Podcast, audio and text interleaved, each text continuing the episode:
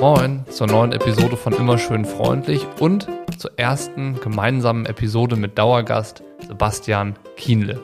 Im kommenden Jahr ist Sebi hier einmal im Monat mit von der Partie und wir sprechen über die vergangenen knapp 25 Jahre seines Lebens als Triathlon-Profi. Ich will eigentlich hauptsächlich wissen, was da bei ihm alles so los gewesen ist. Sebi ist natürlich nicht irgendein Triathlon-Profi, der jetzt seine Karriere beendet, sondern er ist einer der erfolgreichsten Langdistanzathleten der Welt. Als ich gesehen habe, dass er nächstes Jahr seine Schuhe an den Nagel hängen wird, da war das definitiv ein Stich in mein Triathlon-Herz.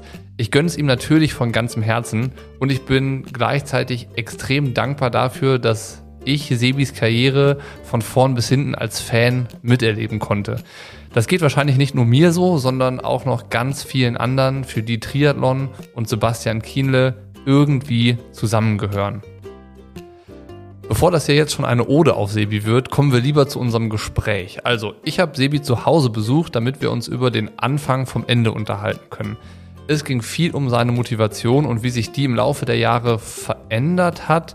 Und Sebi erzählt davon, wie Triathlon ihm in ganz frühen Jahren geholfen hat, einen Platz im Leben zu finden und dass er von seinen Eltern nicht unterstützt wurde, um sein sportliches Talent zu fördern oder die größten Erfolge zu erreichen, sondern vor allem, weil sie wollten, dass der Junge klarkommt.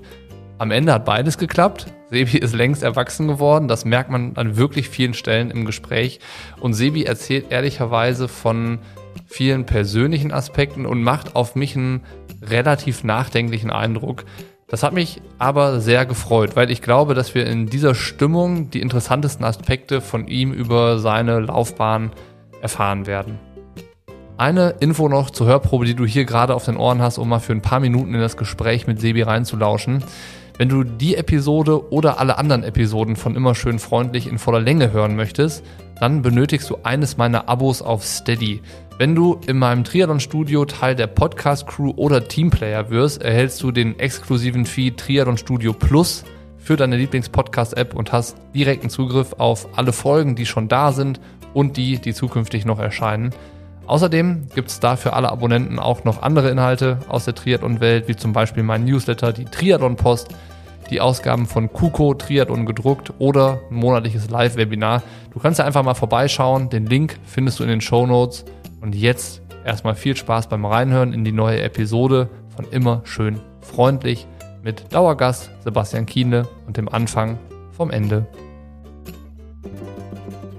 Hast du es rausgefunden in den 25 Jahren, was dich motiviert? Ja, absolut. Und das ist geil auch zu beobachten, wie sich das ändert, ja. Also wir haben ja Zeit, lass uns mal die, durch ja. die einzelnen Motivationsphasen durchgehen, was sie am Anfang motiviert hat und dann irgendwie im Laufe der Zeit und was ist jetzt dann zum Schluss gewesen ist, finde ich interessant. Fangen wir vorne an. Ich meine, am Anfang ist es natürlich schwierig, weil äh, als irgendwie zehnjähriger Junge tust du dich nicht selber psychoanalysieren, ja, wie ich das jetzt wahrscheinlich häufiger mache, ja. Aber in der Nachbetrachtung kann man mit Sicherheit sagen, dass es zu dem Zeitpunkt vor allen Dingen Anerkennung war, was mich motiviert hat, ja. Also ich glaube. Anerkennung von wem? Ganz diffus. Das würde ich gar nicht, das habe ich nicht so gesehen, dass ich Anerkennung, also zum Beispiel, was auf gar keinen Fall war, war Anerkennung von meinen Eltern. Also auch wenn das immer lustig war, dass mein, mein Vater, glaube ich, der hat immer probiert, ähm, seine, seinen Stolz äh, zu verdecken, weil er genau das nicht wollte. Ja, der wollte nicht, ähm, dass sein Sohn sich anstrengt, weil er das Gefühl hat, dann ist Papa stolz. Ja. Mhm. Ähm, aber ich habe es natürlich trotzdem gemerkt, dass er, äh, dass er dann auch stolz war, wo ich halt auch mal ähm, echt performt habe, ja. Ähm, ja, das, äh, aber, aber da, darum ging es nicht. Also es ging wirklich tatsächlich einfach ganz so, ganz ähm, unspezifisch um die Außenwelt, ja. Und ähm, das war, glaube ich, schon für mich zu dem Zeitpunkt so ein Weg, meinen Platz irgendwie zu, zu finden oder meinen Platz zu erkämpfen, wie auch immer. Also ich hatte das Gefühl, man muss sich den erkämpfen, ja, in dem Alter. Und ähm, ich hatte auch sonst nicht so wahnsinnig viel. Also ich glaube, äh, interessanterweise, das regt mich auch heute noch teilweise über, über Gesellschaft auf irgendwie. Ähm, das, manchmal habe ich das Gefühl, sich anstrengen ist quasi verpönt, ja. Also äh, ich habe, also ich habe ja nie in einem, in Anführungszeichen, normalen Job wirklich länger gearbeitet, ja. Äh, glücklicherweise immer dann, wenn ich sozusagen in einem normalen Job gearbeitet habe, habe ich eigentlich in einem Arbeitsumfeld gearbeitet, wo die anderen zumindest mal nicht nur faul waren, aber wenn ich halt mit vielen Freunden spreche und so weiter, da hast du ja echt das Gefühl so, also mehr wie 70 Prozent ähm, solltest du nicht geben, sonst sehen deine Kollegen schlecht aus und das wollen die nicht. Ja? Also, mhm. und das hat mich eigentlich da schon immer so, sag ich mal, ein bisschen irritiert, weiß ich nicht. Ich, ähm, ich hatte halt auf jeden Fall ein anderes Mindset irgendwie. Also ich hatte halt, ähm, zu dem Zeitpunkt hast du das Gefühl gehabt, zum Beispiel in der Schule, ja, wenn du dich anstrengst, dann bist du uncool. Und Stimmt, ähm, ja. ja. genau. Also wenn du irgendwie Klassenbester bist, dann wirst du gedisst, oder? Dann wirst du gehänselt. Ähm, Hausaufgaben machen ist nicht cool, ja, es ist eher cool, genau. zu vergessen und solche Sachen. Genau, ja. Also je, je, je, je stärker du sozusagen irgendwie gegen die Kon Konvention verstößt, was dann mir eher wieder nahe, liegt, aber zumindest mal halt ähm, äh, so, das hat halt, das hat halt nicht, ähm, das hat halt sozusagen, da hast du keine Anerkennung dafür gekriegt, sondern äh, es war das Gegenteil.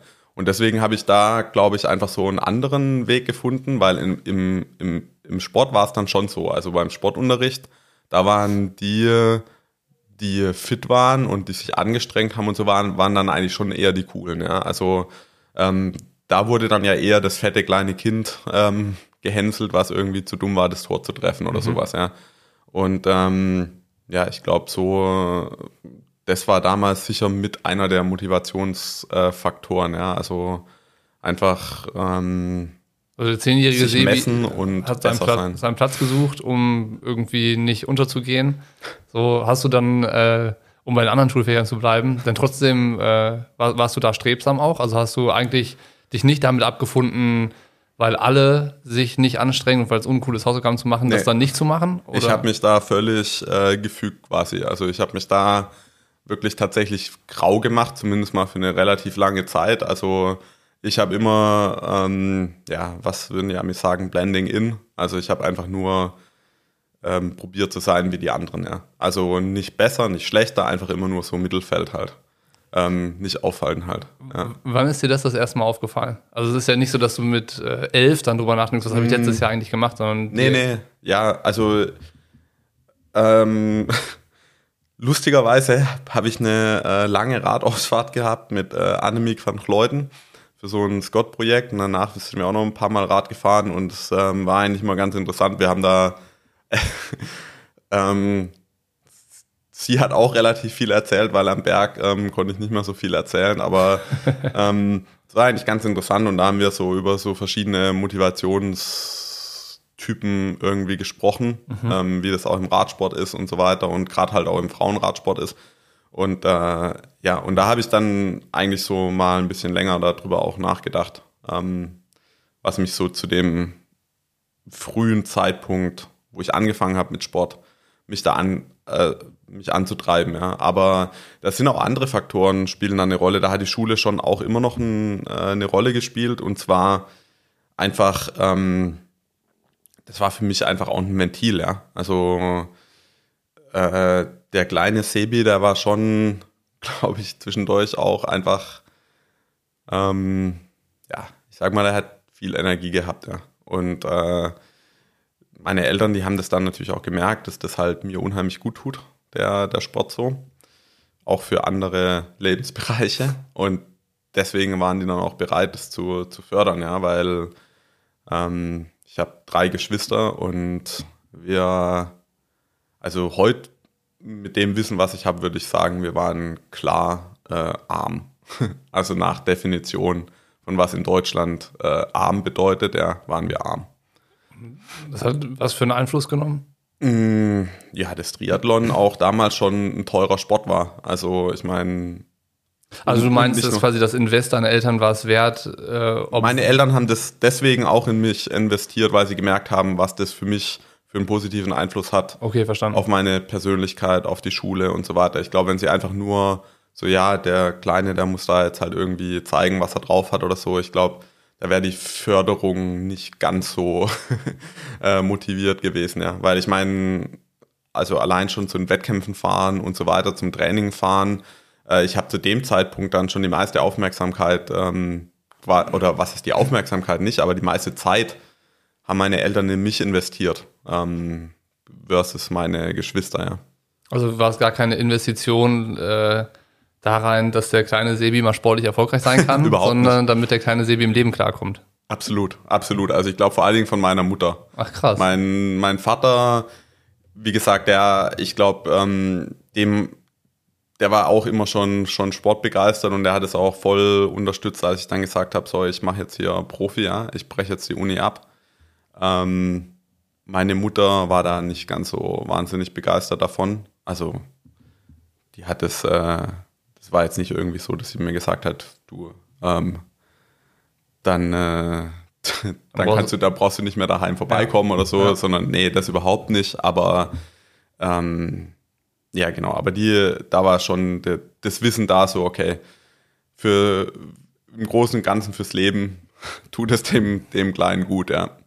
Hat das dann irgendwie immer bei dir auch den Anspruch geweckt, ich muss jetzt auch gut sein? Oder äh, war das dann zusätzliche Motivation, was zurückzugeben? Oder das, was du gesagt hast, deine Eltern haben mehr in dich investiert als in die anderen Geschwister, vermutest du, ähm, dass das dann auch noch irgendwie Triebfeder war? Oder? Später irgendwann, also mit 30 plus wird dir das natürlich dann eher ähm, bewusst. Und jetzt natürlich vor allen Dingen, wo ich selber Papa bin, ja, dann wird dir erst überhaupt viel mehr klar. Ich denke, das kennst du wahrscheinlich auch. Ja, ja. ja. Äh, da verstehst du dann deine Eltern irgendwo auch ein bisschen, äh, ein bisschen besser. Aber ähm, ja, zu dem Zeitpunkt überhaupt nicht. Also da habe ich äh, da niemals irgendwie dran gedacht, dass ich das Gefühl hätte, ich müsste da irgendeine Schuld ähm, begleichen oder ich müsste jetzt irgendwie gut sein, weil mein Papa mich irgendwie zu Hunderten von Schwimmtrainings gefahren hat und so weiter. Also ähm, das nicht.